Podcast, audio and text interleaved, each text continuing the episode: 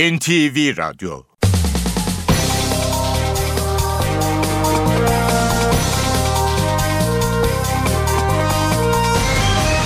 İşe Giderken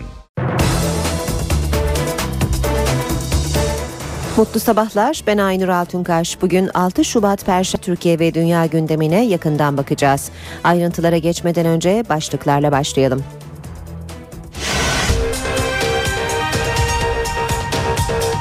Kıbrıs'ta taraflar Rum yönetiminin şart koştuğu ortak açıklama metni üzerinde büyük oranda anlaşmaya vardı. Buna göre adada egemenlik Türk ve Rum halklarında olacak. Türkler ve Rumlar aynı zamanda Birleşik Kıbrıs'ın da vatandaşı sayılacak. Özel yetkili mahkemelerin kaldırılmasını öngören yeni demokratikleşme paketi bugün meclis başkanlığına sunulacak. Komünikasyon İletişim Başkanlığı'na özel hayatın gizliliğinin ihlali durumunda internete erişimi engelleme yetkisi veren düzenleme Meclis Genel Kurulu'nda tartışmalarla kabul edildi. Tip 4 saat içinde sitelere erişimi engelleyebilecek. AK Parti, CHP ve BDP tutuklu ve hükümlü milletvekillerinin sorununa kalıcı çözüm için ön mütabakat sağladı. Tahliye olan milletvekillerinin yargılanmalarının durması, hüküm giymiş milletvekillerinin ise infazının ertelenmesi öngörülüyor. İstanbul'da gezi tutuklusu kalmadı. Dün 18 kişi adli kontrol şartıyla tahliye edildi. Gezi olayları sırasında hayatını kaybeden Mehmet Ayvalıtaş için Kadıköy'de eylem yapanlara polis tazikli su ve biber gazıyla müdahale etti. Köprü ve otoyollarda ortak geçiş dönemi başlıyor. Yeni sistem ilk kez Fatih Sultan Mehmet Köprüsü'nde uygulanmaya başladı. İşe giderken gazetelerin gündemi.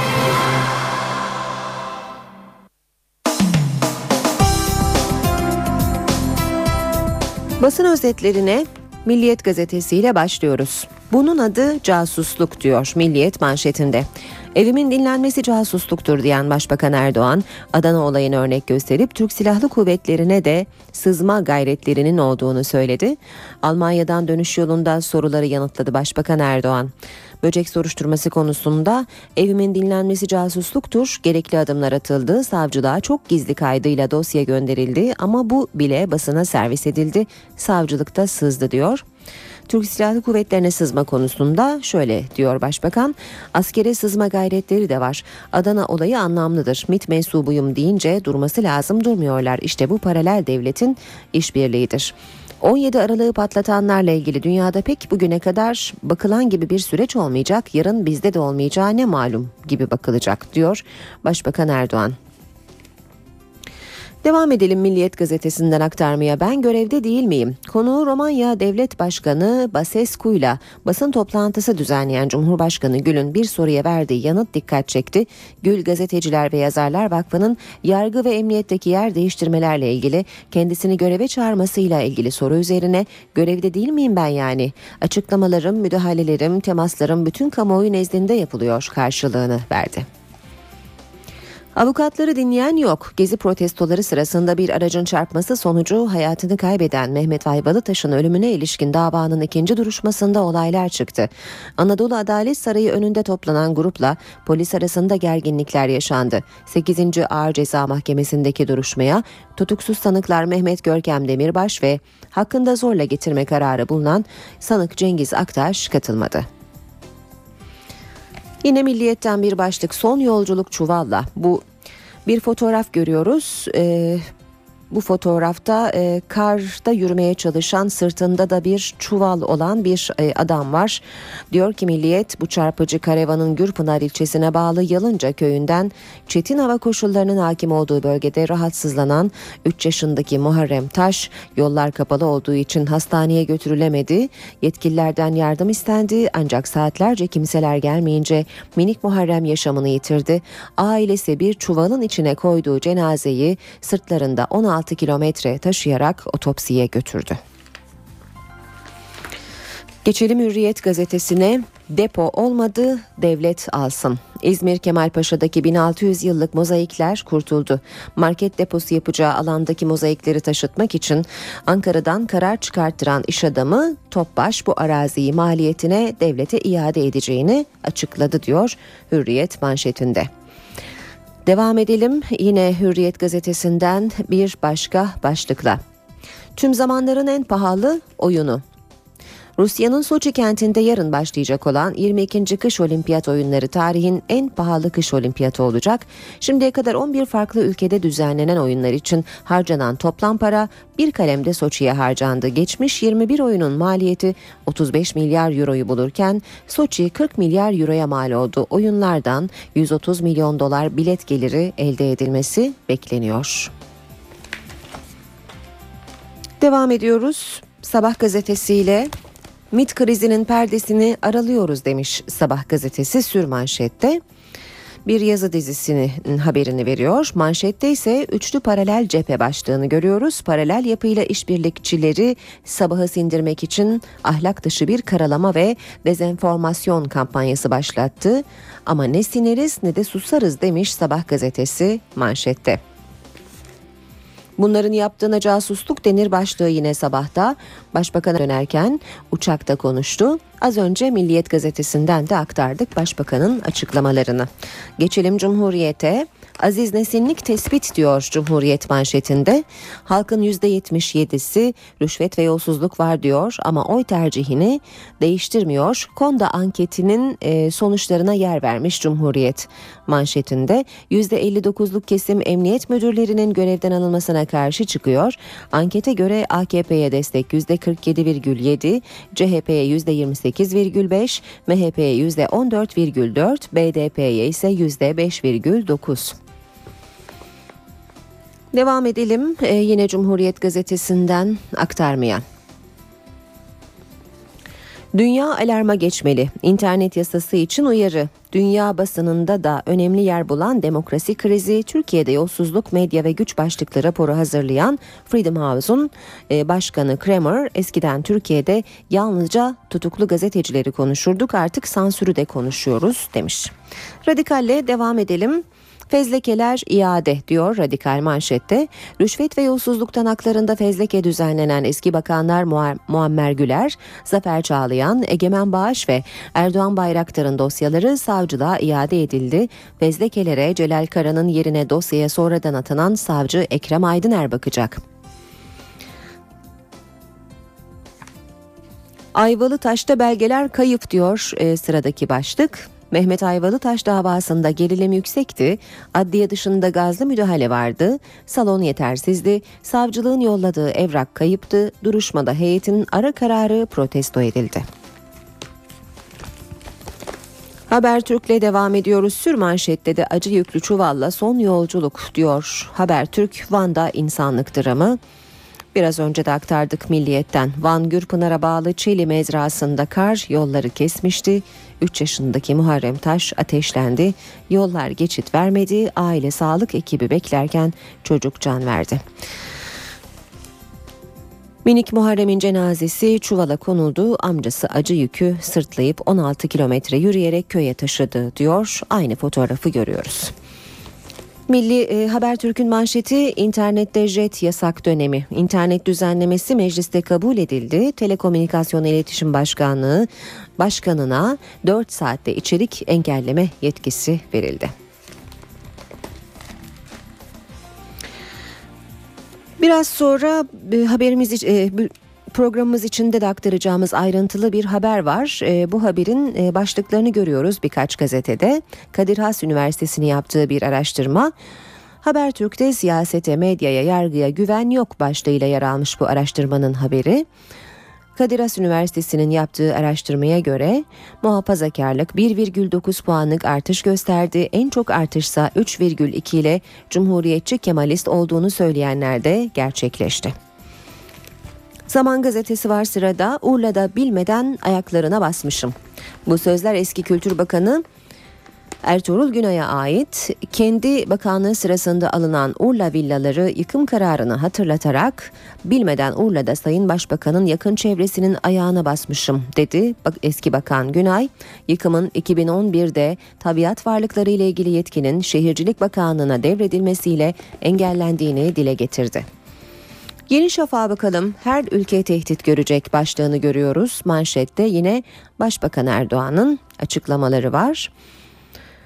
Erdoğan 17 Aralık darbe girişiminin dünyada Gülen örgütüne bakışı değiştirdiğini söyledi. Erdoğan bundan sonraki süreç 17 Aralık'ı patlatanlarla ilgili dünyada pek bugüne kadar bakılan bir süreç olmayacak. Yarın bizde de olmayacağı ne malum gibi bakılacak dedi. Almanya dönüşü uçakta yaptığı açıklamaları Yeni Şafak'ta da görüyoruz Başbakan Erdoğan'ın. Star gazetesiyle bitirelim basın özetlerini. Beni kullanıp iki müdürü yediler. Star'da manşet. Paralel yapının devlette kadrolaşma faaliyetleri deşifre oluyor. Sahte delil üreterek açtıkları davalarla Emniyet Genel Müdür Yardımcıları Celal Uzunkaya ve Mustafa Gülcü'yü koltuğundan eden paralel yapının tuzağını polis muhbiri İrfan Er Barıştıran deşifre etti. Star'a konuşmuş Er Barıştıran beni kullanıp ikisini de koltuğundan ettiler.'' Vatandaş artık dinlenmiyorum diyecek Star'ın sürmanşeti. Ee, e, Başbakan Erdoğan'ın Almanya dönüşü açıklamalarından bir başlık Star'da da yer almış. Yargı sürecinin noktalanması normalleşmeyi getirecek. Süreç bitince vatandaş artık dinlenmiyorum diyebilecek. Savcının adli kolluk olarak emniyet müdüründen eleman istemesi lazım. Bunu sağlayacağız. Saat 7.15 NTV Radyo'da işe giderken de gündeme yakından bakmaya başlayalım. Kıbrıs'ta çözüm sürecinin önündeki son engel kalktı. Taraflar Rum tarafının şart koştuğu ortak açıklama metni üzerinde büyük oranda anlaşmaya vardı. NTV'nin ulaştığı taslak metne göre adada egemenlik Türk ve Rum halklarında olacak. Türk ve Rum devletlerinin vatandaşları aynı zamanda Birleşik Kıbrıs'ın da vatandaşı sayılacak. Kıbrıs'ta çözüm müzakerelerinin başlaması için Rumların şart koştuğu ortak açıklama konusundaki kriz aşıldı. Taraflar ortak açıklama metninde büyük oranda uzlaştı. Krizin temelini egemenlik oluşturuyordu. Türk tarafı ortak açıklamada kurulacak yeni devlette egemenliğin Türk ve Rum halklarından kaynaklanacağı, bir tarafın diğerine tahakküm edemeyeceği yönünde bir öneri sunmuştu. Bu öneri metinde şu ifadelerle yer aldı. Adada egemenlik Türk ve Rum halklarından kaynaklanacak. Birleşik Kıbrıs vatandaşları aynı zamanda Türk ve Rum kurucu devletlerinde vatandaşı olacaktır. Federal devletin yetkileri anayasayla belirlenecektir. Kurucu devletler kendi bölgelerinde kendi yetkilerini federal devletten bağımsız olarak kullanacaktır.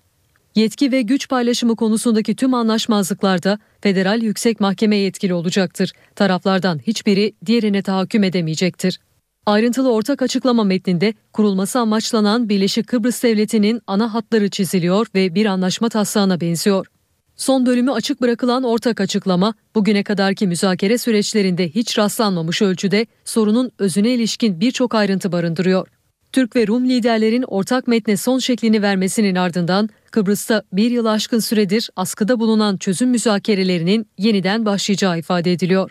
Taraflar müzakereleri başlatacak ortak metin konusundaki krizi aşmak için 3 aydır çaba harcıyordu. Türkiye ve Amerika Birleşik Devletleri devreye girince Rum kesimi ikna oldu. Krizin aşılmasında salı günü adaya gelerek liderlerle görüşen Amerika Birleşik Devletleri Dışişleri Bakan Yardımcısı Victoria Nuland'ın ara buluculuğu etkili oldu. Nuland, iki liderin önümüzdeki günlerde adanın bölünmesini sonlandırmaya yönelik gerçek ilerleme için kişisel bağlılığı konusunda ikna olmuş durumdayım ifadelerini kullandı.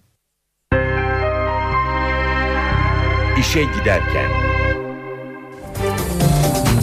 Telekomünikasyon İletişim Başkanlığı'na özel hayatın gizliliğinin ihlali durumunda internete erişime engelleme yetkisi veren düzenleme Meclis Genel Kurulu'nda kabul edildi.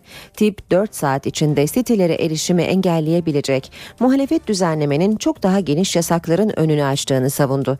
Genel kurul görüşmeleri tartışmalı geçti. Telekomünikasyon İletişim Başkanı internette özel hayatın gizliliğinin ihlali durumunda mahkeme kararı olmaksızın söz konusu içeriği doğrudan engelleyebilecek. Telekomünikasyon İletişim Başkanlığı'na içeriğin durdurulması talebinde bulunulabilecek. Erişim Sağlayıcılar Birliği ise 4 saat içinde gereğini yapacak. Eğer vatandaş internette kişilik haklarının ihlal edildiğini düşünürse de mahkemeye başvurabilecek. Mahkeme 24 saat içinde içeriği engelleme kararı verebilecek.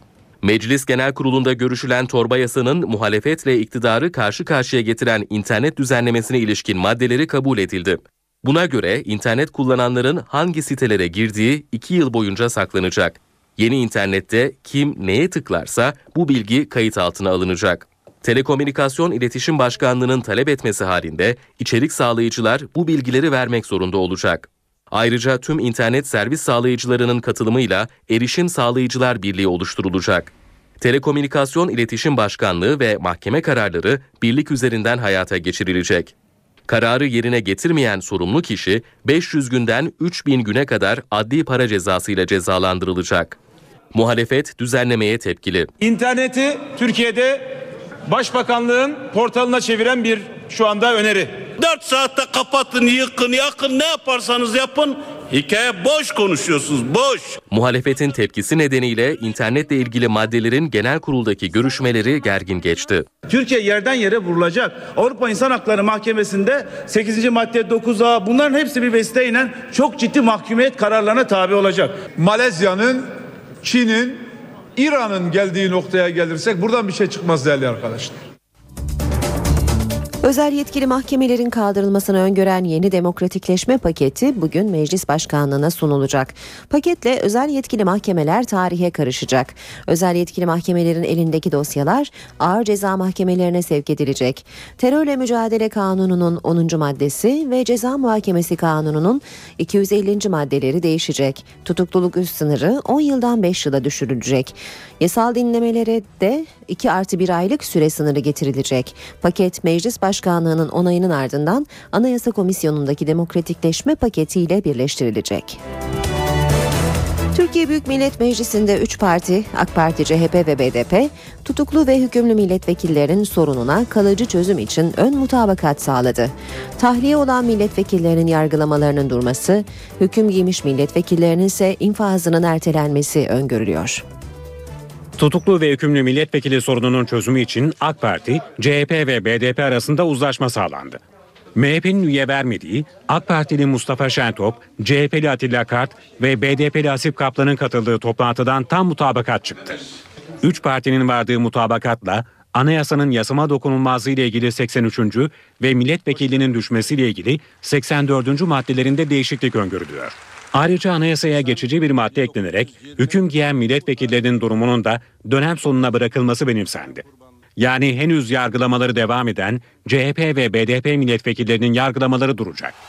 Balyoz davasından hüküm giyen tutuklu MHP İstanbul Milletvekili Engin Alan ve HDP eş başkanı Sebahat Tuncel'in infazları ise dönem sonuna bırakılacak. Bu formüle göre Engin Alan da cezaevinden çıkacak. Bundan sonra söz artık liderlerde. Varılan mutabakat liderlere sunulacak ve liderlerin vereceği karara göre anayasa değişikliği için harekete geçilecek. Gülen cemaati çatısı altındaki kuruluşlardan Gazeteciler ve Yazarlar Vakfı'nın Cumhurbaşkanı devreye girmeli çağrısına Cumhurbaşkanı Gül yanıt verdi. Zaten görevdeyim dedi. Cumhurbaşkanı tutukluluk süresinin 5 yıla indirilmesini öngören düzenleme ile ilgili bir soruya da uzun tutukluluk cezaya dönüşmemeli diye yanıt verdi. Görevde değil miyim ben yani?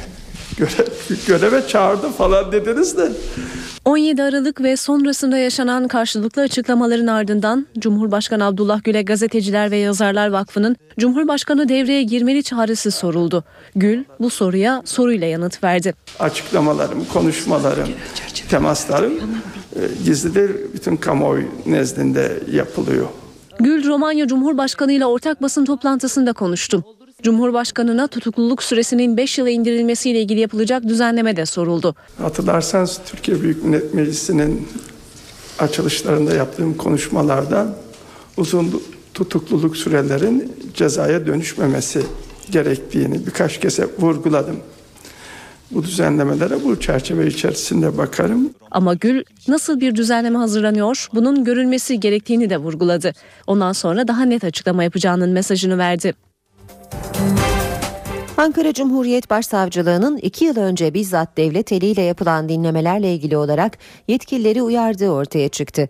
Başsavcı vekili Nuri Yiğit tarafından hazırlanan bir takipsizlik kararında sistemi düzeltmezseniz Cumhurbaşkanı ve tüm devlet yetkilileri dinlenir uyarısında da bulunuyor. Bir ülkede önleyici amaçlı olsa dahi Cumhurbaşkanının, Başbakanın, Genelkurmay Başkanının iletişiminin denetlenebilmesinin hukuki güvenceden yoksun halde bırakılmış olması mevzuatta endişe verici boşluk olduğunu ortaya koymaktadır. Bu ifadeler Ankara Cumhuriyet Başsavcı Vekili Nuri Yiğit'e ait. Yargıtay ve Danıştay'a yönelik yasa dışı dinleme iddialarını soruşturan Yiğit, yasa dışı dinlemenin önünü açan mevzuattaki boşlukları ortaya koydu. Özellikle MIT ve emniyet tarafından yapılan önleme amaçlı dinlemenin tehlikesine dikkat çeken Yiğit, hiçbir prosedüre bağlı olmadan yapılan önleme amaçlı dinlemelerin endişe verici sonuçlar doğurabileceğine dikkat çekti. MIT ve emniyet istihbaratça yapılan önleyici dinlemede hedef belirsiz. Kime yönelik yapılacağına ilişkin bir düzenleme yok. Kamu düzenini ağır şekilde bozan, suç şüphesi altında olsalar dahi dinlenmesi yasal olarak mümkün olmayan üst düzey kamu görevlileri hakkında yasalardaki boşluk sebebiyle dinleme yapılabilmesi vahim sonuçlar ortaya çıkarabilir. Yiğit, yasa dışı dinlemenin önlenmesi için önerilerde de bulundu. Dinlemelerin büyük çoğunluğu örgüt iddiasıyla yapılmaktadır. Her yıl 53 binden fazla telefonla ilgili suç örgütü kurulduğu iddiasıyla dinleme kararı verilmesi vahim bir durumdur. Kuvvetli suç şüphesinin varlığını destekleyecek somut delil olmadan dinleme kararı verilmemelidir. Yiğit'e göre dinlenilmesi istenen şüphelinin bilgilerini kolluk gücünün yanı sıra hakim ve savcılar da bilmeli. Dinleme kayıtları tamamlandığında CD'ler mühürlenmeli, zaman damgası vurulmalı. Logolama yöntemiyle CD'deki ses kaydının kapladığı alan kayda alınmalı. Savcı ve mahkeme bunları kontrol edebilmeli. Balyoz davasının en önemli delillerinden sayılan 5 numaralı hard diskle ilgili TÜBİTAK'tan gelen bilirkişi raporu Genelkurmay Başkanlığı'nı harekete geçirdi. Hard diskin bulunduğu Gölcük Donanma Komutanlığı Askeri Savcılığınca soruşturma başlatıldı. Gölcük'te bulunan ve TÜBİTAK tarafından üzerinde oynanmış denilerek sahte raporu verilen 5 nolu hard disk Genelkurmay Başkanlığı'nı harekete geçirdi. Genelkurmay Başkanı Orgeneral Necdet Özel'in talimatıyla hard diskin bulunduğu Gölcük Donanma Komutanlığı Askeri Savcılığınca soruşturma başlatıldı. Soruşturma kapsamında askeri savcılık hard diskin bulunduğu öne sürülen Gölcük Donanma Komutanlığı'nda yeni bir inceleme yapacak. Söz konusu delillerin kim tarafından hangi tarihte konulduğu araştırılacak. Soruşturma kapsamında o dönemde donanma komutanlığında görev yapan personelin ifadesinin alınması da bekleniyor. Balyoz soruşturması sırasında 2010 yılında bir ihbar üzerine donanma komutanlığında arama yapılmış, döşemelerin altında çok sayıda belge ve CD'nin yanı sıra 5 nolu hard disk bulunmuştu. Darbe iddialarına esas teşkil eden 5 nolu hard diskte Suga, Oraş, Sakal, Türk jetinin düşürülmesi, cami bombalanması gibi planlar yer alıyordu. Hard diskte inceleme yapan TÜBİTAK belgelerin tarih ve saatiyle oynanmış diyerek belgelerin sahte olabileceği şeklinde rapor vermişti. Türkiye Büyük Millet Meclisi'nde torba kanun görüşmeleri sırasında şirk koşma tartışması yaşandı. Muhalefet AK Parti Düzce Milletvekili Fevai Arslan'ın bir süre önce Başbakan Erdoğan için Allah'ın bütün vasıflarını üzerinde topluyor sözlerini hatırlattı. Aslansa sözlerine açıklık getirdi, kastım bu değildi dedi. Recep Tayyip Erdoğan deyince hemen havaya zıplıyorsunuz. Hapse var dokununca zıplıyorsunuz. İş zıvanadan da çıktı. Hakaret de serbest olmaya başladı. Bir Müslüman hakkında böyle bir fetvada bulunacaksınız, böyle bir iddiada bulunacaksınız.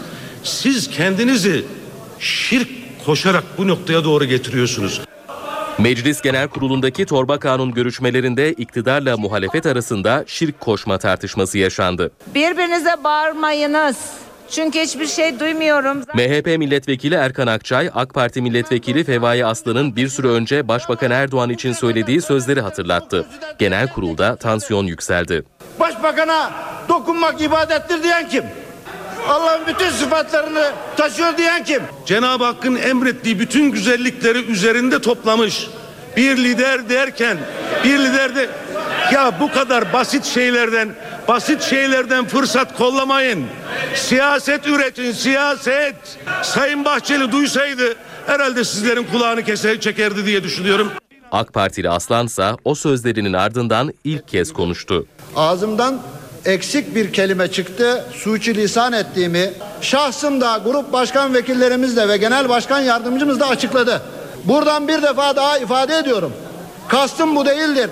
Haşa bunu dille söylemek değil kalpten bile geçirmenin şirke gireceğini, şirk olduğunu bilincindeyim. 17 Aralık operasyonu sonrası 4 eski bakan hakkında hazırlanan fezlekeler savcılığa iade edildi. Muhalefet tepkili. 17 Aralık operasyonu sonrası 4 eski bakan hakkında hazırlanan fezlekeler Adalet Bakanlığı tarafından İstanbul Cumhuriyet Başsavcılığına iade edildi. Fezlekeler konusunda nasıl bir yol izleneceği sorusuna ise yanıtı Meclis Başkanı Cemil Çiçek verdi. Dört bakanla ilgili konu Adalet Bakanlığı'na gelmiş. Bildiğim kadarıyla bakanlık da o genelgeye uygun olarak savcılığa iade etti.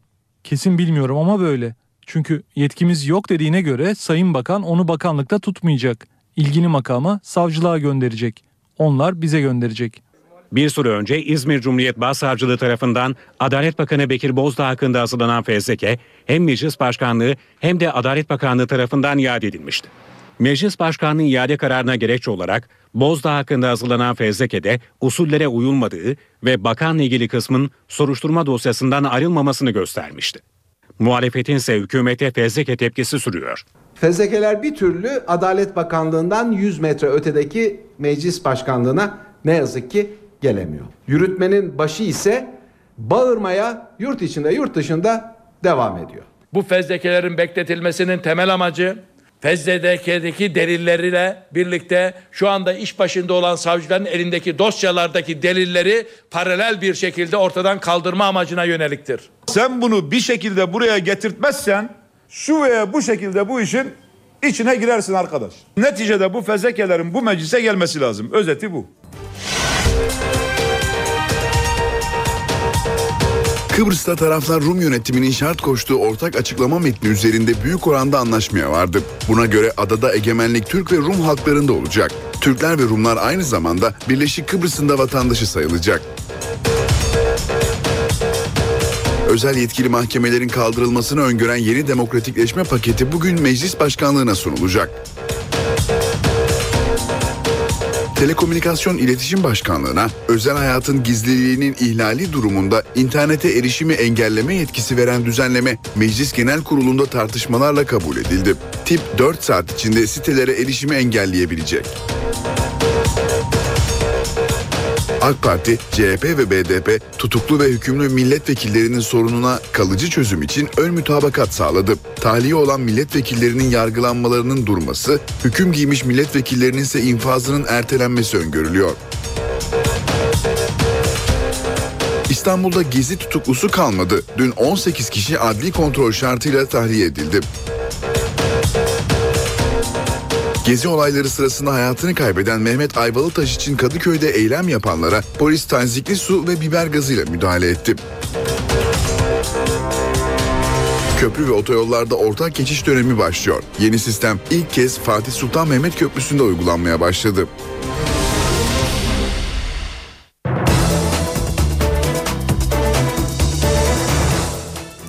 İstanbul'dan bir yangın haberiyle devam edelim. Sancaktepe'de elektrik direğinden çıkan kıvılcımlar 3 katlı bir binanın çatısında yangına neden oldu. Olayda ölen ya da yaralanan olmadı. Topçular Caddesi'ndeki apartmanın çatısındaki alevler saat 3 sıralarında fark edildi. Alevler kısa sürede çatıyı sarınca binadakiler dışarı çıkarıldı. İtfaiye dar sokakta park edilmiş araçlar nedeniyle yangının olduğu yere ulaşmakta zor anlar yaşadı. Yangın diğer binalara sıçramadan söndürüldü. Mahalle sakinleri yangın nedeniyle panik yaşadı. İstanbul Ümraniye'de Gezi Parkı olaylarına destek vermek için düzenlenen yürüyüşte bir aracın çarpması sonucu hayatını kaybeden 20 yaşındaki Mehmet Ayvalıtaş'ın ölümüne ilişkin davanın ikinci duruşması olaylı geçti. Duruşmaya sanıklar Mehmet Görkem Demirbaş ve Cengiz Aktaş katılmadı. Mahkeme heyeti sanık Aktaş'ın zorla getirilmesine karar verdi. Ardından Ayvalıtaş ailesinin avukatları adliye dışında olaylar olduğunu ve mahkemenin polisin müdahalesini durdurmasını talep etti. Ancak bu talep reddedilince gerginlik yaşandı. Davanın sanıkları taksirli adam öldürme suçlamasıyla 3 yıldan 15 yıla kadar hapis cezasıyla yargılanıyor. Gezi olayları sırasında hayatını kaybeden Mehmet Ayvalıtaş için Kadıköy'de yürüyüş düzenlendi. Yürüyüşün ardından olaylar çıktı. Altıyol Boğa heykeli önünde toplanan grup önce İskele Meydanı'na ardından da Moda Meydanı'na yürüdü. Daha sonra yürüyüşe devam etmek isteyen yaklaşık 100 kişilik grupla Çevik Kuvvet ekipleri arasında olaylar çıktı. Polis dağılan uyarısına uymayan eylemcilere tazikli su ve biber gazıyla müdahale etti.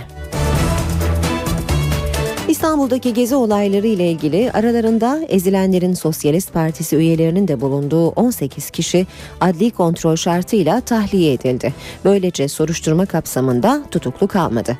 Tahliye kararında soruşturmanın uzadığı, tutuklama tedbirinin 7 ayı aşarak ölçülü olmaktan çıktığı ifade edildi. Ankara'daki Gezi Parkı protestolarında Ethem Sarısülü'yü vurarak ölümüne neden olan polis memuru Ahmet Şahbaz'a 24 ay kıdem durdurma cezası verildi. İdari soruşturma yürüten polis baş müfettişleri Şahbaz'ın ihracını talep etti. Ancak Şahbaz'ın daha önce herhangi bir soruşturma geçirmemiş olması nedeniyle bu cezanın en üst sınır olan 24 ay kıdem durdurma cezası olarak onanması istendi. Yüksek Disiplin Kurulu da bu cezayı onadı.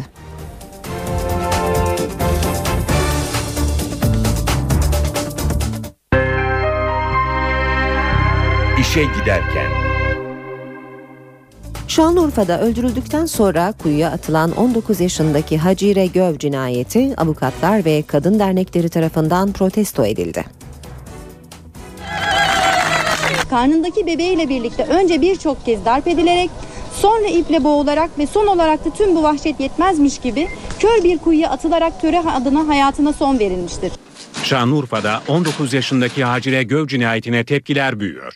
Olay avukatlar ve kadın dernekleri tarafından kınandı. 8,5 aylık hamile kadının iki kuzeni tarafından öldürüldükten sonra kuyuya atılması kentteki Kadın Dayanışma Derneği üyeleri tarafından yürüyüşte protesto edildi. Kadınlar cinayetlerin önlenmesini istedi. Yaşanan bu vahim ve yüz karası olayla ilgili olarak şunları söylemek mümkündür ki günümüz yılında böyle bir olayın Türkiye'de yaşanmış olması son derece utanç verici. Şanlıurfa ve Diyarbakır Barosu'na üye avukatlar da olaya tepki gösterdi. Devletin önlem alması istendi. Gereken koruma tedbiri alınmış olsaydı belki bugün HG yaşıyor olacaktı. Devlet üzerine düşen görevi titizlikle yerine getirmedikçe hiçbir şiddet sorunu çözüme kavuşturulamayacaktır. Kaybolduktan 4 gün sonra su kuyusunda cesedi bulunan Necire Göv'ün 5 kuzeni planlayarak adam öldürme suçundan tutuklandı. Aralarında Göv'ün anne ve iki abinin bulunduğu 5 kişi tutuksuz yargılanmak üzere serbest bırakıldı. Olayla ilgili bir kişi aranıyor. O...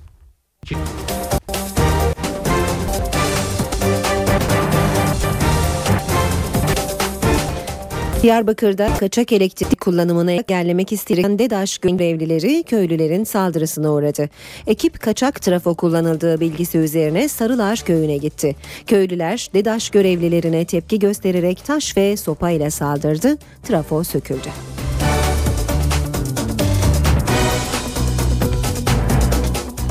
Uşak'ta içinde tiner bulunan bir otomobilde patlama meydana geldi. Bir kişi ağır yaralandı. 18 yaşındaki Mehmet Korkmaz'ın kullandığı otomobilde seyir halindeyken patlama oldu. Ardından yangın çıktı. Araç refüje çarparak durabildi. Alevler itfaiyenin müdahalesiyle söndürüldü. Ağır yaralı genç hastaneye kaldırıldı. Doğu bölgeleri kara kışa teslim. Van'da da günlerdir dondurucu soğuk var. Kar ve tipi birçok köy yolunu ulaşıma kapatmış durumda.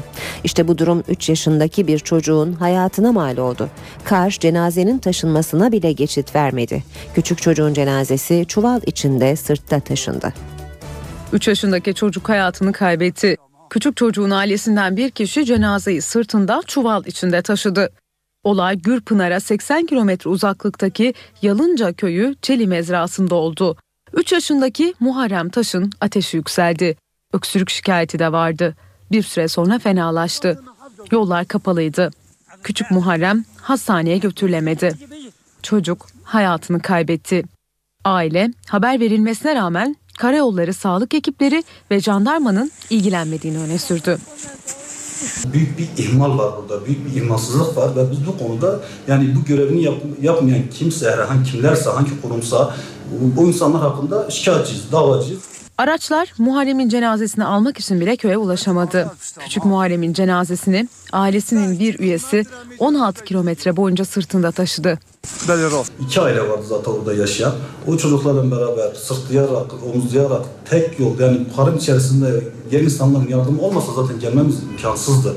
Muharrem Taş'ın cenazesi kent merkezindeki otopsinin ardından toprağa verildi.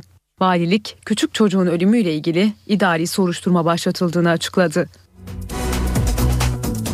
Seviye belirleme sınavına giren 1 milyonu aşkın öğrencinin puanı yeniden hesaplandı. Hesap değişikliğinden 103 öğrencinin etkilendiği açıklandı. Ancak buna itirazlar var. Milli Eğitim Bakanlığı, Haziran 2013'te yapılan seviye belirleme sınavına giren 1 milyon 112 bin adayın sınav sonucunu yeniden hesapladı. Yeniden değerlendirme sonucunda 4 öğrencinin daha üst, 99 öğrencinin ise daha alt tercihlerine yerleştirilebileceği ortaya çıktı. Ancak eğitimciler bu sayının gerçekçi olmadığı görüşünde. 103 tane öğrencinin sadece etkilenmiş olması biraz e, sayısal olarak düşük geliyor haliyle. 1 milyon civarında öğrencinin bulunmuş olduğu bir yerde. 99 tane öğrencinin bir alt okula yerleşme durumu söz konusuysa şöyle de değerlendirilebilir. Bunun tersine akışının da gerçekleşmesi gerekir. Yani 99 tane öğrenci bir alt okula geçiyorsa 99 tane öğrencinin de normal yerleştirmeye göre bir üst okula geçmesi gerekir. Bu yeniden hesaplama durumu ek yerleştirmelere de dahil olacaksa bu rakamın daha fazla olması gerekiyor. O yüzden e, hani çok sağlıklı bir rakam gibi görünmüyor. Yeni sınava hazırlanan öğrenciler de yanlış hesaplamadan olumsuz etkilendi. Ben ne kadar çalışırsam çalışayım zaten bir şekilde bir hatayla karşı karşıya kalıp e, istediğim okula veya hedeflediğim okula, başardığım okula giremeyeceksem endişesinin oluşması çocuklarda çok ciddi bir motivasyon kaybına muhakkak neden oluyor. Yaşlarının biraz daha küçük olmasından kaynaklı durumun çok farkında olmayabilirler. Ama e, her halükarda güvenle ilgili bir sarsılma tabii ki maalesef oldu. Öğrenciler değişiklik istemezse mevcut okullarındaki eğitimlerine devam edebilecekler.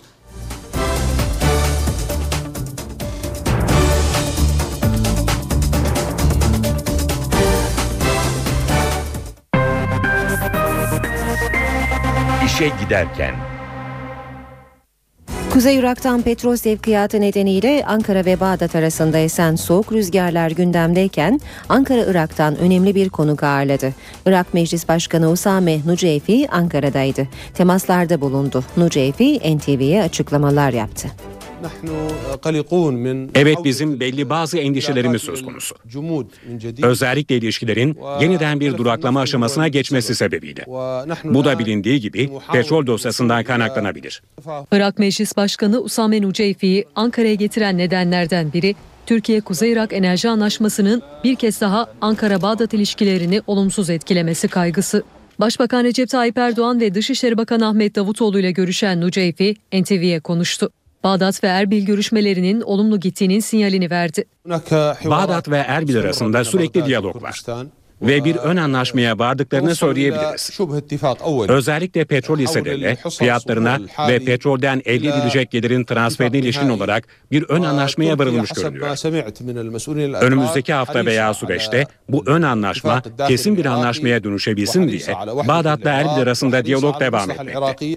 Bir diğer başlık 30 Nisan'da seçime gidecek Irak'ta yaşanan güvenlik ve istikrar sorunları. Ambar'da Başbakan Malike'nin operasyonları devam ediyor. Nuceyfi seçim için önlemler alınıyor ama operasyonlar sürüyor dedi. Esasında biz kesinlikle seçimlerin zamanında yapılmasından yanayız. Seçim ertelenirse çok büyük bir siyasi boşluk doğacak Irak'ta. Özellikle El Anbar bölgesinde çatışmalar devam ediyor. Bu bölgeden 400 bine yakın insan göç etmiş durumda. Hali hazırda operasyonlar devam ediyor. Ümit ediyoruz operasyonlar diğer bölgelere yayılmaz ve seçimler zamanında yapılır. İşe giderken gazetelerin gündemi.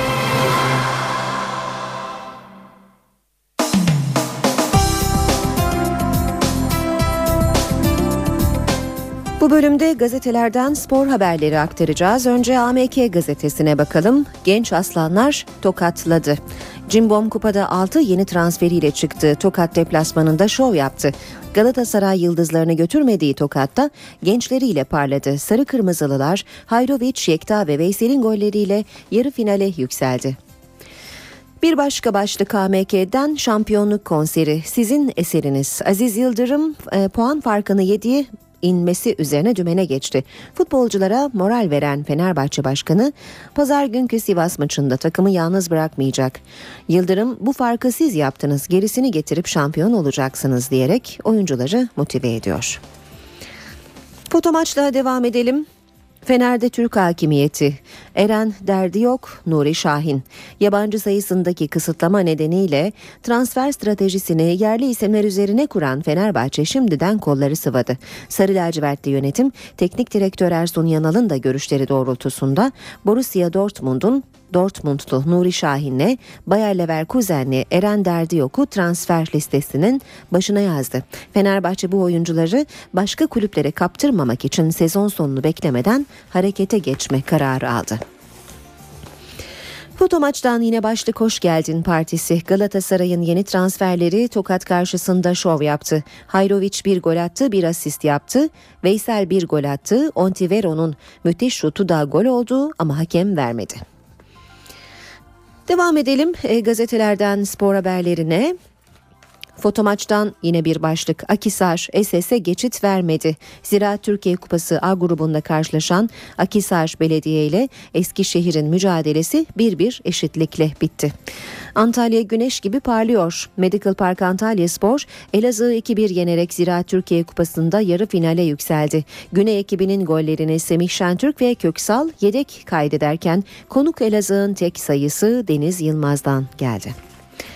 Ölüm grubunda tek maç var. Ee, bugün e, Ziraat Türkiye Kupası'nda A grubunda Sivas Spor'la Bursa Spor mücadele edecek.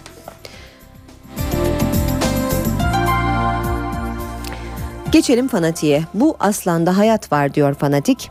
Ligde Bursa'yı 6 golle dağıtan Cimbom Şova Kupa'da devam etti. Galatasaray Tokat'ı Tokat'ta 3 farkla geçip gruptan çıkmayı garantiledi. Güne damgasını transferler vurdu diyor fanatik gazetesi de. Yeter. Önce Galatasaraylı futbolcular fark 7 değil 4 çünkü Fener arenadan çıkamaz dedi. Yanıt gecikmedi. Dirk Kuyt bu nasıl hesap yaptığınıza bağlı. 4 de diyebilirsin 10 da mesajını yolladı. Noktayı Fener'in hocası Ersun Yanal koydu. Bir daha bu polemiklere kimse girmesin. İşinize bakın. Yok böyle transfer başlığı yine fanatikte. Emenike'den Sonra Vebo sakatlandı. Fenerbahçe son dakika hatana kalktı. Hem Antep'e hem de Cenk'e Beşiktaş'tan yüksek bir rakam teklifi yaptı. Hatta Başkan Orman'la Cenk masadayken Trabzon Başkanı aradı imza atmayın dedi. Ama golcü çoktan kararını vermişti kalbinin sesini dinledi. Spor gazetelerinden e, haberler aktardık. Şimdi e, Milliyet gazetesinin spor sayfalarını çevirelim. Okuyacağımız ilk haberin başlığı Ontivero sahneye çıktı. Performansı büyük merak uyandıran Arjantinli genç yetenek ilk yarıdaki enerjisi ve müthiş şutuyla dikkatleri çekti. Telis hazır bir görüntü verdi. Burdiso tecrübesiyle sınıfı geçerken Veysel Sarı da iyi bir başlangıç yaptı. Barcelona'da kaybediyor. Fenerbahçe Teknik Direktörü Ersun Yanal futbolda bir takımın her maçı kazanamayacağını belirtti. Böyle bir kural yok. Barcelona bile evinde yenilebiliyor dedi ve Eskişehir Spor mağlubiyeti sonrası oluşturulan olumsuz havaya tepki verdi. Yine Milliyet'ten okuyalım. Bu kez kapı açıldı. 2007 yılında Beşiktaş'ın kapısını çalan ancak dönemin teknik direktörü Jean Tigana tarafından transferine onay çıkmayan Cenk Tosun hayallerini süsleyen siyah beyazlı formaya geç de olsa bu sezon kavuşacak. Kapitalizme karşı değilim. Bilic sosyalist biri olmadığını belirtti. Kapitalizme karşı da bir duruşum yok. Çocukluğumun Yugoslavya'sında sosyalist olmak komünist olmak demekti. Eğer sosyalistsen Tanrı'ya inanmazdın dedi. Aklın yolu lira. Bordo Mavili yönetim transferde harcanan yüksek paralara çözüm buldu. Trabzonspor son dönemde euro ve dolarda yaşanan değerlenme nedeniyle bütün kulüplere sözleşmelerin lira üzerinden yapılmasını önerdi. Başkan yardımcısı Üstün Salih konuyu Kulüpler Birliği'nin gündemine taşımak ve hayata geçirmek için çaba harcayacaklarını ifade etti. Ve son olarak da Hürriyet gazetesinden e, haberler aktaracağız. Üç Türk hakemine ağır suçlama Antalya'da oynanan iki hazırlık maçının manipüle edildiği iddia edildi diyor Hürriyet gazetesi bir başlıkta. Yine Galatasaray'ın gençlerinin başarısı genç aslanların Tokat Galası başlığıyla yer almış Hürriyet gazetesinde de. Ve son başlığı da aktaralım. Fener'in kupa keyfi Sarı Lacivertler baştan sona önde götürdüğü maçta Trabzonspor'u üstün bir oyunla eleyerek Türkiye Kupası'nda yarı finale yükseldi diyor Hürriyet gazetesi haberinde. NTV Radyo Herkese günaydın. Yeniden ben Aynur Altunkaş. Yeni saat için hazırız. Gökhan Abur yanımızda. Birazdan son hava durumunu konuşacağız. Önce gündemin başlıklarını hatırlayalım. Gündemin başlıklarını hatırlatalım e, sizlere. AK Parti, CHP ve BDP tutuklu ve hükümlü milletvekillerinin sorununa kalıcı çözüm için ön mutabakat sağladı. Tahliye olan milletvekillerinin yargılamalarının durması, hüküm giymiş milletvekillerinin ise infazının ertelenmesi öngörülüyor. İstanbul'da gezi tutuklusu kalmadı. Dün 18 kişi adli kontrol şartıyla serbest kaldı. Gezi olayları sırasında hayatını kaybeden Mehmet Ayvalıtaş için Kadıköy'de eylem yapanlara polis tazikli su ve biber gazıyla müdahale etti. Köprü ve otoyollarda ortak geçiş dönemi başlıyor. Yeni sistem ilk kez Fatih Sultan Mehmet Köprüsü'nde uygulanmaya başladı. Evet gündemin başlıkları böyle. Şimdi hava durumu için Gökhan Abur'la konuşacağız. Sayın Abur hoş geldiniz. Merhaba hoş bulduk günaydın. E, bugün gazetelerde hakikaten yürek parçalayan bir fotoğraf var. E, bu da tabii e, doğuda, doğu illerimizde kış koşullarının ne kadar ağır olduğunu bir kez daha hatırlatıyor bize. Van Gürpınar'da Yalınca köyünden bir fotoğraf bu. Kar yolları o kadar kapıyor ki 3 yaşındaki bir çocuk ne hastaneye götürülebiliyor ne doktor ayağına gelebiliyor ve sonuçta cenaze bile amcasının sırtında çuvalla taşınıyor. Bu kadar zor koşullar altında yaşıyor doğuda insanlarımız. Neler söyleyeceksiniz? Evet söylediğiniz gibi hakikaten çok soğuktu ve maalesef e, hala geri kalmışlık doğudaki etkisini sürdürmeye devam ediyor.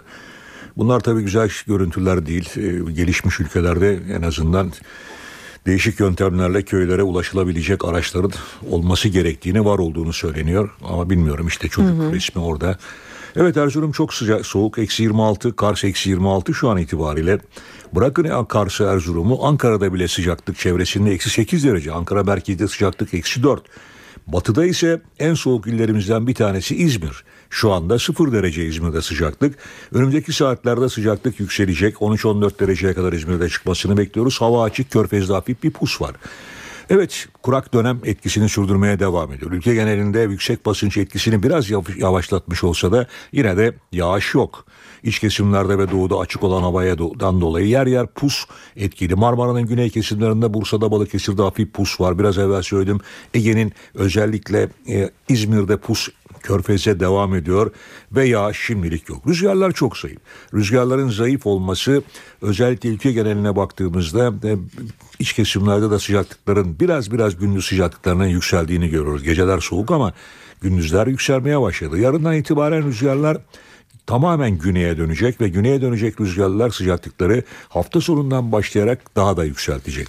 Batı ve iç kesimlerde sıcaklıklar hafta sonu yükselirken Lodos'un taşıyacağı nem yarın kıyı Ege'de hafif bir yağış bırakabilir. Hatta bu yağış kısmen Batı Akdeniz'e de yerel yağışlar olarak görülebilir ama e, cumartesi pazar günü çok kuvvetli yağışlar yok. Pazar günü batı bölgelerde yer yer bulutlanmanın artması yağış bırakacak ama Marmara bölgesinin özellikle yağışları pazartesi günü almasını bekliyoruz. Bunlar çok beklediğimiz yağışlar gibi değil. Çok kuvvetli değil ama önümüzdeki hafta yine Lodos'la birlikte yer yer batı ve iç kesimlerdeki yağışlar etkili olacak. Doğuda ise bugün yarın ve önümüzdeki günlerde Yağış beklemiyoruz fakat o çok soğuk olan hava etkisini sürdürmeye devam edecek. Bugün İstanbul'da beklediğimiz en yüksek sıcaklık 10 derece civarında. Rüzgar oldukça zayıf. Ankara'da gündüz sıcaklığının 7 dereceye çıkmasını bekliyoruz ama gece sıcaklığı bugün yine eksi 5 derece civarında olacak. İzmir'de ise biraz evvel söyledim. Bugün beklediğimiz en yüksek sıcaklık 14 derece civarında olacak. Bizleri bekleyen koşullar genelde böyle. Gökhan Abur teşekkürler. Saat 8'i 5 geçiyor hava durumunun ardından şimdi de e, gazetelere bakacağız. Gazetelerden bir manşet turu yapalım. Milliyette bunun adı casusluk manşeti var. Başbakan Erdoğan'ın Almanya dönüşü uçakta yaptığı açıklamaların birkaç gazetede manşetlerde yer aldığını da bu arada söyleyelim. E, Milliyette olduğu gibi Evimin dinlenmesi casusluktur diyen Başbakan Erdoğan, Adana olayını örnek gösterip Türk Silahlı Kuvvetlerine de sızma gayretlerinin olduğunu söyledi.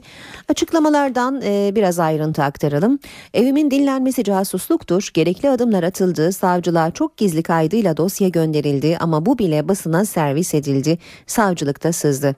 Askere sızma gayretleri de var, Adana olayı anlamlıdır. MİT mensubuyum deyince durması lazım durmuyorlar. İşte bu paralel devletin işbirliğidir.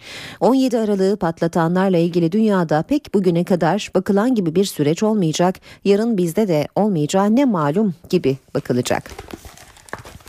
Hürriyet gazetesine bakalım.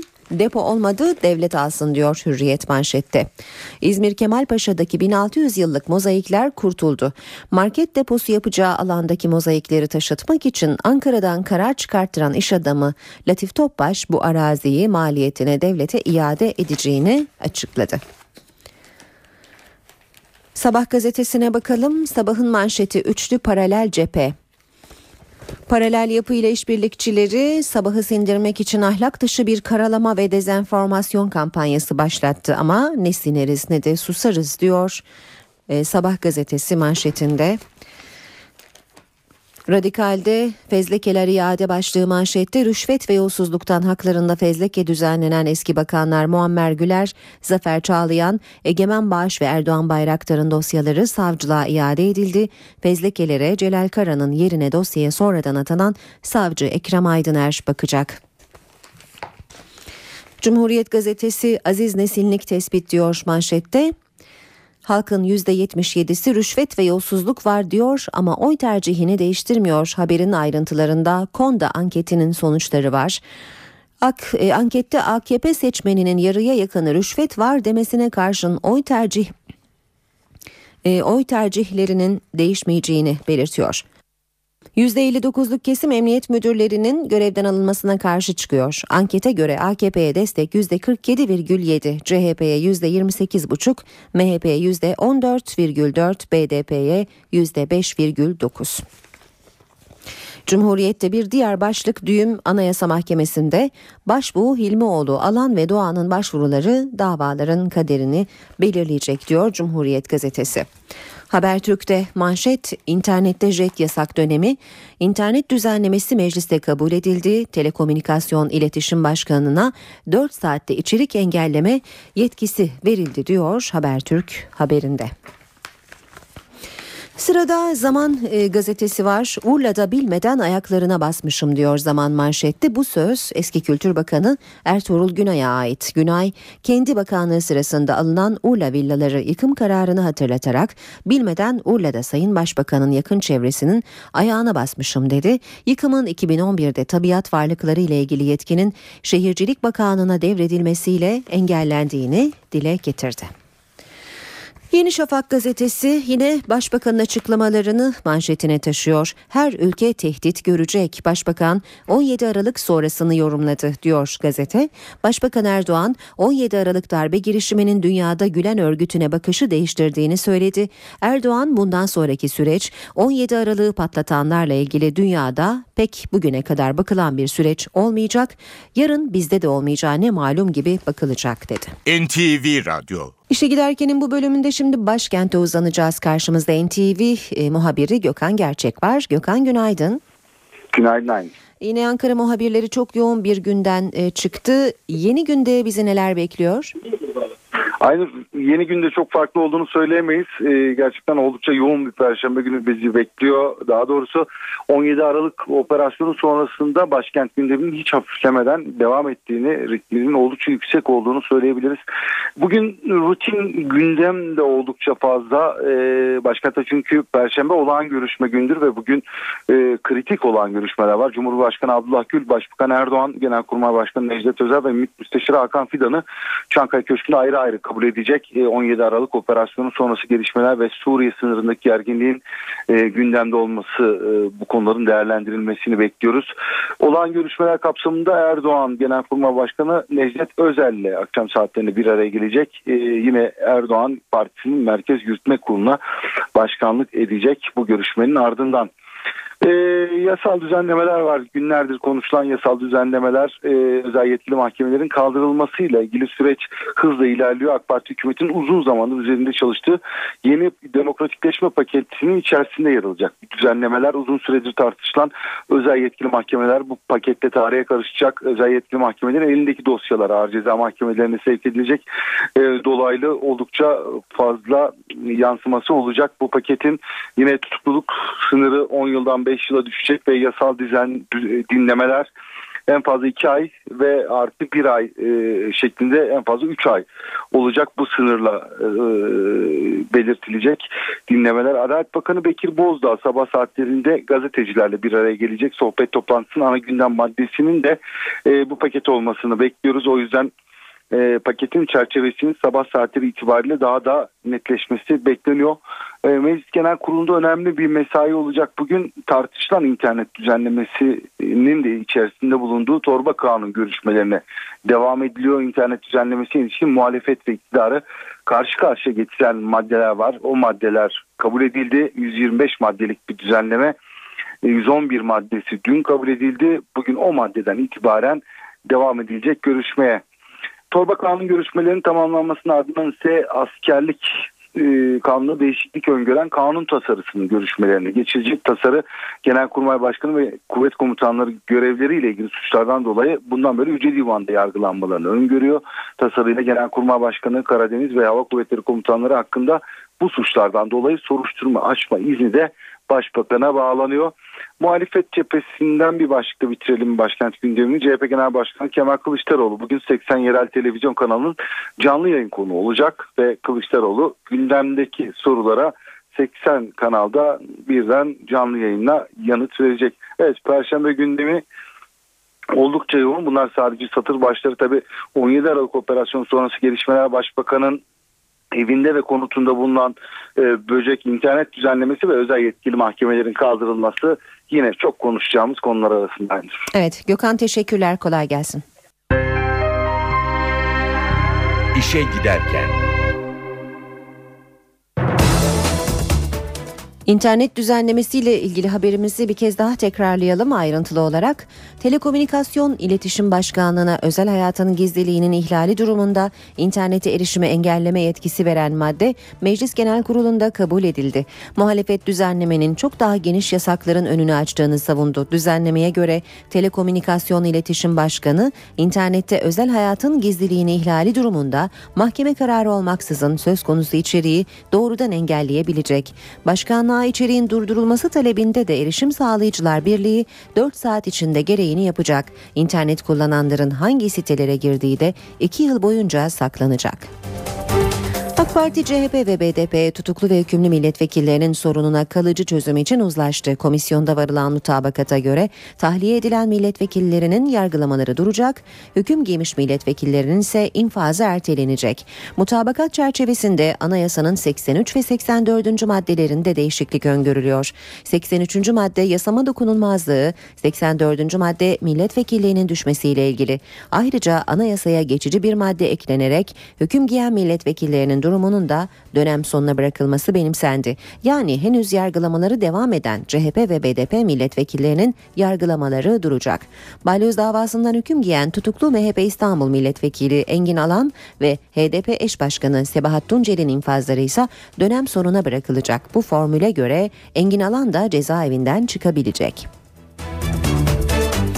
Şimdi İstanbul'un en önemli sorunlarından biri belki de en önemli sorunu diyebiliriz. E, trafikle ilgili bir haberimiz var. Köprü ve otoyollarda ortak geçiş dönemi başlıyor. Hızlı geçiş sistemi ve otomatik geçiş sistemi kaldırılıyor. Yeni sistem ilk kez Fatih Sultan Mehmet Köprüsü'nde uygulanmaya başladı. Hızlı geçiş sistemi ve otomatik geçiş sistemi kaldırılıyor. Artık sürücüler şerit değiştirmeden köprülerden geçebilecek.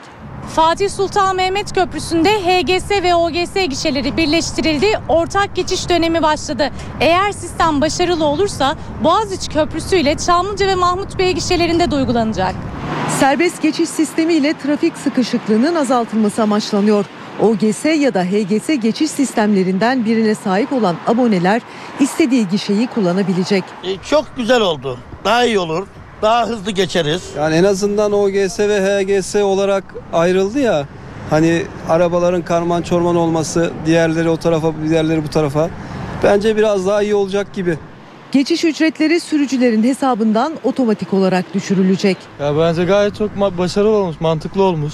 Bu kadar trafik bekliyorduk her gün. Bir nebze açılacağını düşünüyoruz artık. Ya en azından trafik akışını biraz daha hızlandırır, daha güzel olur yani bence. Deneme döneminin yıl sonuna kadar tamamlanması ve yeni sistemin diğer köprü ve otoyollarda hizmete girmesi planlanıyor. İstanbul'dan haberlere devam edelim. Yoğun trafiği başta hasta nakilleri olmak üzere önemli sıkıntılar yaratıyor kentin. Aynı sebepten çok sayıda yolcu da uçağını kaçırıyor. İstanbul Belediyesi bu sorunları çözmek için 3 noktaya daha heliport yapıyor. Heliport yapılacak adreslerden biri Sabiha Gökçen Havaalanı. Kadıköy'den yapılacak hava taksi seferleriyle mesafe 5 dakika ile 8 dakika arası sürecek. Yeni Kapı ve Maltepe'deki dolgu alanlarına da heliport yapılacak. Uygulamanın hasta ve organ nakillerine kolaylık getirmesi bekleniyor. Kadıköy'de bulunan pistte geçen 3 yılda bine yakın iniş gerçekleşti. İstanbul'un şehir hatlarına 10 yeni yolcu gemisi katılıyor. Her biri 750 yolcu kapasiteli yeni gemilerle deniz ulaşımının daha konforlu hale getirilmesi hedefleniyor. Türk mühendisler tarafından tasarlanan gemiler feribotlar gibi her iki yönde de gidebilecek. Böylece iskeleye yanaşma ve ayrılmada zaman kayıpları da engellenmiş olacak. Renk seçimi için İstanbullular arasında oylama yapılacak. İşe giderken Ve başlığımız ekonomi. Ekonomi yönetiminden önemli açıklamalar geldi. Maliye Bakanı Mehmet Şimşek tedirginlik azaldığında döviz talebinin de tersine döneceğini söyledi. Başbakan Yardımcısı Ali Babacan da Türkiye'yi sermaye hareketlerini kapatmanın intihar olacağını vurguladı. Maliye Bakanı Mehmet Şimşek dövizdeki dalgalanmaları değerlendirdi. Belirsizlik Mart ayında bitecek dedi. İlginç bir şekilde Türk vatandaşlarının ve Türk şirketlerinin döviz talebi artmıştır. Tabii bu biraz siyasi belirsizlikle ilişkilidir. Mart itibariyle bu belirsizliklerin ortadan kalkacağını dikkate alırsanız vatandaşların döviz talebinin tersine dönme ihtimali dahi var. Başbakan Yardımcısı Ali Babacan da katıldığı bir televizyon programında yabancı sermaye girişinin önemine dikkat çekti. Türkiye'yi sermaye hareketlerine kapatmanın intihar olacağını söyledi. Türkiye'deki ekonomik gelişmeler Uluslararası Para Fonu IMF'nin de gündeminde. IMF'nin Türkiye kıdemli temsilcisi Mark Lewis, Merkez Bankası'nın faiz artırımını değerlendirdi. Lewis, kararın geç alınmış ancak yerinde bir adım olduğunu belirtti. Türkiye İstatistik Kurumu Ocak ayı enflasyon rakamında değişikliğe gitti. Tüketici fiyat endeksindeki artış oranı %1,72'den %1,98'e çıkarıldı. TÜİK değişikliğin nedenini tütün alt grubunda yer alan sigara fiyatlarına ilişkin hatalı veri girişi olarak açıkladı. TÜİK hata nedeniyle kamuoyundan özür diledi. Kadir Has Üniversitesi 26 kentte yaptığı araştırmayla toplumun nabzını tuttu. Halkın sosyal ve siyasal eğilimleri belirlendi. Buna göre toplumun en büyük sorunu hala ekonomi. Araştırmanın sonuçlarını rektör Mustafa Aydın NTV'ye değerlendirdi. Muhafazakarlık yükseldi. Terör azaldı. Kadir Has Üniversitesi'nin 26 kentte bin kişiyle yaptığı araştırma çarpıcı sonuçlar çıkardı. Bu yıl %39'luk bir grup kendini muhafazakar olarak tanımlıyor. Nereden geldi bunlar diye baktığınızda da genel toplama baktığınızda siyasi yelpazenin solundan siyasi yelpazenin sağına doğru bir e, kayış olduğunu görüyorsunuz.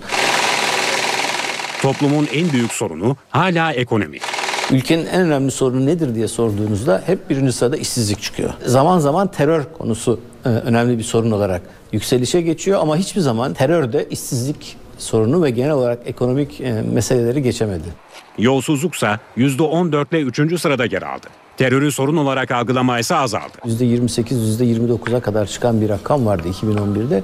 E, 2012'de bu %27 gibi bir rakam yine yüksek e, çıkmış.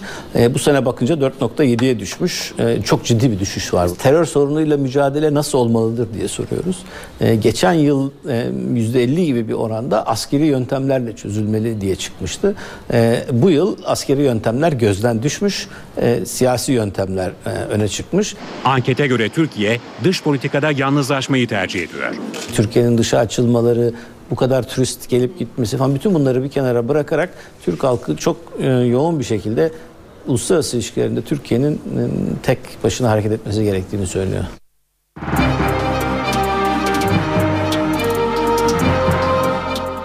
Ve şimdi piyasalara bakalım ardından bir aramız olacak. BIST 100 endeksi %0,46 kayıpla 62.442 puandan kapandı. Bu sabaha dolar 2.24 euro 3.03 ile başladı. Euro dolar 1.35, dolar yen 102 düzeyinde.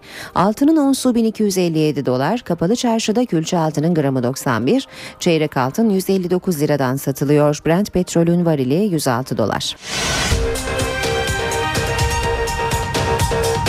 Kıbrıs'ta taraflar Rum yönetiminin şart koştuğu ortak açıklama metni üzerinde büyük oranda anlaşmaya vardı. Buna göre adada egemenlik Türk ve Rum halklarında olacak. Türkler ve Rumlar aynı zamanda Birleşik Kıbrıs'ın da vatandaşı sayılacak. Özel yetkili mahkemelerin kaldırılmasını öngören yeni demokratikleşme paketi bugün meclis başkanlığına sunulacak. Telekomünikasyon İletişim Başkanlığı'na özel hayatın gizliliğinin ihlali durumunda internete erişimi engelleme yetkisi veren düzenleme Meclis Genel Kurulu'nda tartışmalarla kabul edildi. Tip 4 saat içinde sitelere erişimi engelleyebilecek. AK Parti, CHP ve BDP tutuklu ve hükümlü milletvekillerinin sorununa kalıcı çözüm için ön mütabakat sağladı. Tahliye olan milletvekillerinin yargılanmalarının durması, hüküm giymiş milletvekillerinin ise infazının ertelenmesi öngörülüyor. İstanbul'da gezi tutuklusu kalmadı. Dün 18 kişi adli kontrol şartıyla tahliye edildi. Gezi olayları sırasında hayatını kaybeden Mehmet Ayvalıtaş için Kadıköy'de eylem yapanlara polis tazikli su ve biber gazıyla müdahale etti. Köprü ve otoyollarda ortak geçiş dönemi başlıyor. Yeni sistem ilk kez Fatih Sultan Mehmet Köprüsü'nde uygulanmaya başladı.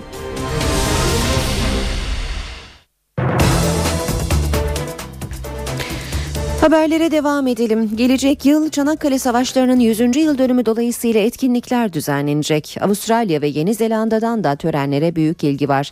Şimdiden 52 binden fazla kişi başvurdu. Ancak törene katılabileceklerin sayısı sınırlı. Bu yüzden kura yöntemine başvurulacak. Çanakkale Savaşları'nın 2015'teki 100. yıl dönümü etkinliklerinde Anzak torunlarına kota uygulanacak. Karar Avustralya ve Yeni Zelanda hükümetleri tarafından alındı. Şafak ayinine katılmak ve atalarını anmak için 52.491 kişi başvurdu. Ancak iki ülke hükümeti Anzak koyundaki tören alanının kapasitesi nedeniyle sayıya kısıtlama getirdi. Kurayla belirlenecek 10.500 kişi Çanakkale'ye getirilecek. Kota uygulaması Çanakkale'de tepkiyle karşılandı. Yerel yöneticilere göre alana sığmayan Anzaklar alternatif yöntemlerle töreni izleyebilir. Şafak ayini yapılacak alanda ancak o kadar insan sığabiliyor ama de şafak ayinine gitmesem de oralara geleyim diyen insanların sayısı çok fazla. Ben bu kısıtlamaya karşıyım. Turizmciler de törenlere daha fazla kişinin katılabilmesi için seçenekler üzerinde çalışıyor. E, Gelibolu Yarımadası'nın herhangi bir noktasında oluşturulacak alternatif törenle ve insanların orada törenleri izlemesi. E, İkinci bir önerimiz de Anzak Koyun'da portatif tribünler yapılarak hemen e, yan tarafta olan tören alanındaki törenleri yine uydu ve televizyon yayınları aracılığıyla seyrettirmek Şafak ayini için Çanakkale'ye getirilecek 10.500 kişi Şubat'ta çekilecek kurayla belirlenecek. Türkiye, Fransa Cumhurbaşkanı François Hollande ve Almanya Başbakanı Angela Merkel ile yapılan görüşmelerin ardından Avrupa Birliği müzakerelerinde iki yeni faslın açılması konusunda umutlu. Avrupa Birliği Bakanı Mevlüt Çavuşoğlu bu fasılları bloke eden Güney Kıbrıs'ı ikna etmek de onlara düşüyor şeklinde konuştu. Sayın Merkel e, bunun altını çizdi. 23. ve 24. fasılların açılması gerektiğini. Bu iki tane faslı Güney Kıbrıs Rum yönetimi e, blok ediyor. Dolayısıyla Güney Kıbrıs Rum yönetiminin e, blokajını da kaldırmak Avrupalı dostlarımıza düşer. Yani Fransa'ya, Almanya'ya düşer. Avrupa Birliği Bakanı Mevlüt Çavuşoğlu'nun sözünü ettiği fasıllar, Güney Kıbrıs Rum yönetiminin bloke ettiği adalet ve temel haklar konularını kapsayan 23. ve 24. fasıllar. Türkiye'nin Avrupa Birliği müzakerelerinde öncelikli hedefi bu fasılların açılması. Çavuşoğlu, Fransa ve Almanya'nın da desteğini aldık dedi. Güney Kıbrıs'ın ikna edilmesi için topu Hollande ve Merkel'e attı. Merkel'de, Hollanda'da gördüğümüz e, kararlılık 23. ve 24. fasılların bir an evvel açılması. Yani o Türkiye'nin e, yükümlülüğünde olan bir konu değildir. Siyasi sebeplerle böyle bir blokaj var. E, o sebeple şimdi somut adımlar atmak için bu blokajların kalkması lazım. Bakan Çavuşoğlu, Başbakan Recep Tayyip Erdoğan'ın Berlin temaslarını da değerlendirdi. Hem ikili ilişkiler bakımından hem de Avrupa Birliği süreci bakımından verimli geçti. Sayın Merkel'in Avrupa Birliği süreci üyeliğimizle ilgili tutumu belli. Ucu açık bir süreç diyor. Ee, bunu da zaten gizlemiyor ama müzakerelerin e, hızlandırılması gerektiğini de vurguladı. Ve bu süreci hızlandırmalıyız, bir an evvel tamamlamalıyız. Kıbrıs'ta çözüm sürecinin önündeki son engel kalktı. Taraflar Rum tarafının şart koştuğu ortak açıklama metni üzerinde büyük oranda anlaşmaya vardı. NTV'nin ulaştığı taslak metne göre adada egemenlik Türk ve Rum halklarında olacak. Türk ve Rum devletlerinin vatandaşları aynı zamanda Birleşik Kıbrıs'ın da vatandaşı sayılacak. Kıbrıs'ta çözüm müzakerelerinin başlaması için Rumların şart koştuğu ortak açıklama konusundaki kriz aşıldı. Taraflar ortak açıklama metninde büyük oranda uzlaştı. Krizin temelini egemenlik oluşturuyordu. Türk tarafı ortak açıklamada kurulacak yeni devlette egemenliğin Türk ve Rum halklarından kaynaklanacağı, bir tarafın diğerine tahakküm edemeyeceği yönünde bir öneri sunmuştu. Bu öneri metinde şu ifadelerle yer aldı. Adada egemenlik Türk ve Rum halklarından kaynaklanacak. Birleşik Kıbrıs vatandaşları aynı zamanda Türk ve Rum kurucu devletlerinde vatandaşı olacaktır. Federal devletin yetkileri anayasayla belirlenecektir. Kurucu devletler kendi bölgelerinde kendi yetkilerini federal devletten bağımsız olarak kullanacaktır. Yetki ve güç paylaşımı konusundaki tüm anlaşmazlıklarda Federal Yüksek Mahkeme yetkili olacaktır. Taraflardan hiçbiri diğerine tahakküm edemeyecektir. Ayrıntılı ortak açıklama metninde kurulması amaçlanan Birleşik Kıbrıs Devleti'nin ana hatları çiziliyor ve bir anlaşma taslağına benziyor. Son bölümü açık bırakılan ortak açıklama, bugüne kadarki müzakere süreçlerinde hiç rastlanmamış ölçüde sorunun özüne ilişkin birçok ayrıntı barındırıyor. Türk ve Rum liderlerin ortak metne son şeklini vermesinin ardından Kıbrıs'ta bir yıl aşkın süredir askıda bulunan çözüm müzakerelerinin yeniden başlayacağı ifade ediliyor. Taraflar müzakereleri başlatacak ortak metin konusundaki krizi aşmak için 3 aydır çaba harcıyordu. Türkiye ve Amerika Birleşik Devletleri devreye girince Rum kesimi ikna oldu. Krizin aşılmasında salı günü adaya gelerek liderlerle görüşen Amerika Birleşik Devletleri Dışişleri Bakan Yardımcısı Victoria Nuland'ın ara buluculuğu etkili oldu. Nuland, iki liderin önümüzdeki günlerde adanın bölünmesini sonlandırmaya yönelik gerçek ilerleme için kişisel bağlılığı konusunda ikna olmuş durumdayım ifadelerini kullandı.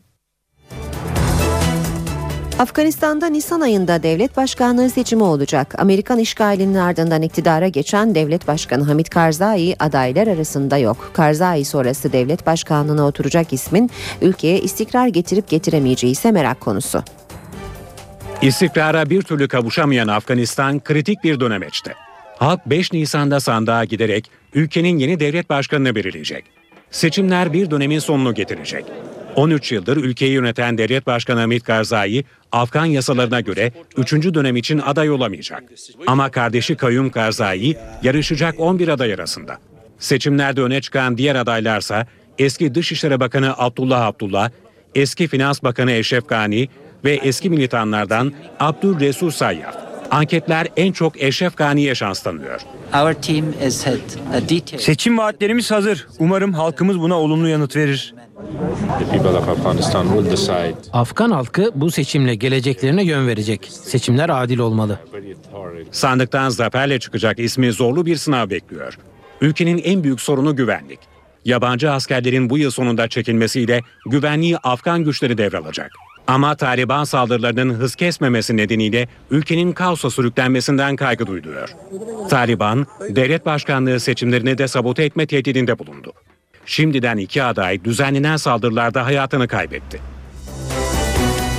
Vatikan'a bir kez daha çocuk istismarı konusunda ağır suçlamalar yöneltildi. Bu suçlamaları yapan Birleşmiş Milletler. Rapora göre Vatikan'da çocuk istismarı vakaları örtbas ediliyor ve taciz suçlamasıyla karşı karşıya olan tüm din adamları görevden alınmalı. Birleşmiş Milletler'den Vatikan'a ağır eleştiri var. Birleşmiş Milletler'in Çocuk Hakları Komisyonu, Vatikan'ı çocuk istismarını örtbas etmeye yönelik sistematik bir politika izlemekle suçladı. 16 sayfalık bir rapor hazırlayan komisyon, istismarcı rahiplerin korunduğuna dikkat çekti. Komitenin başlıca tespiti Vatikan'ın tacizcilerin eylemlerine devam etmesini sağlayan uygulamalar izlediğidir. Tacizci papazların görev yerleri değiştirilmiş, kilisenin ve papazların itibarı çocukların çıkarından üstün tutulmuştur. Raporda taciz suçlamasıyla karşı karşıya olan tüm din adamlarının kiliseden uzaklaştırılması istendi. Vatikan ayrıca üstü örtülen taciz vakalarını araştırma çağrısı yapıldı. Birleşmiş Milletler'in çağrısına Katoliklerden de destek var. Bence bu papazların kiliseden atılması şart. Kimse çocuklara dokunamaz. Vatikan'da suçlamaları dikkate alacağını bildirdi. Çocuk istismarının önüne geçmekte kararlı olduğunu vurgulayan Vatikan, raporu ayrıntılı bir şekilde inceleyeceğini duyurdu. Çocuk istismarına savaş açan Papa Francis, taciz vakalarının araştırılması için geçtiğimiz aylarda bir komisyon kurdurmuştu. Peru'da son bir ayda 400'den fazla ölü Yunus karaya vurdu. Yetkililer Yunusların ölüm nedenini araştırıyor. Peru sahilinde son bir ayda 400'den fazla Yunus ölü bulundu. Çoğu karaya vurduklarında cansızdı. Kaygı veren durum yetkilileri alarma geçirdi. Yunusların ölüm nedeni araştırılıyor. Bazı Yunusların balık ağına takılarak öldükleri bir gerçek ama 400'den fazla Yunus'un bu şekilde öldüğünü düşünmek imkansız. Yunusların bölgede petrol arayan şirketlerin sondaj çalışmaları sırasında yayılan ses nedeniyle ölmüş olabilecekleri belirtiliyor. Berlin Film Festivali bugün başlıyor. Almanya'nın Berlin kentinde düzenlenecek festivale dünyaca ünlü sinemacılar katılacak. Bu yıl altın ayı için yarışan bir Türk filmi yok ancak programda gösterilecek başarılı Türk yapımları var. 64. Uluslararası Berlin Film Festivali'nde Altın Ayı mücadelesi bugün başlıyor. Festival, Grand Budapest Hotel filminin gösterimiyle başlayacak. Açılış filminin galasına çok sayıda ünlü sima katılacak.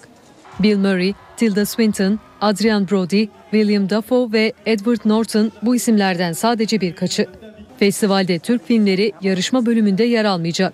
Ancak festivalin forum ve panorama bölümlerinde gösterilecek. Bu filmler arasında Zeynep Dadak ve Merve Kayan imzalı Mavi Dalga ve Hüseyin Karabey'in yeni filmi Sesime Gel, Kutlu Ataman'ın yeni filmi Kuzu ve Hasan Seri'nin yönettiği Ağrı ve Dağ bulunuyor. Değişik kategorilerde 409 filmin gösterileceği festivalde Altın Ayı ve Gümüş Ayı ödülleri için 20 film yarışacak. Festival direktörü festivale yönetmenlerin yanı sıra George Clooney, Bradley Cooper, Matt Damon, Catherine Deneuve ve Uma Thurman gibi çok sayıda yıldız oyuncunun da geleceğini söyledi. 15 Şubat'ta düzenlenecek törenle ödüller sahiplerine dağıtılacak. Bu haberle işe giderken sona erdi. Hoşçakalın. NTV Radyo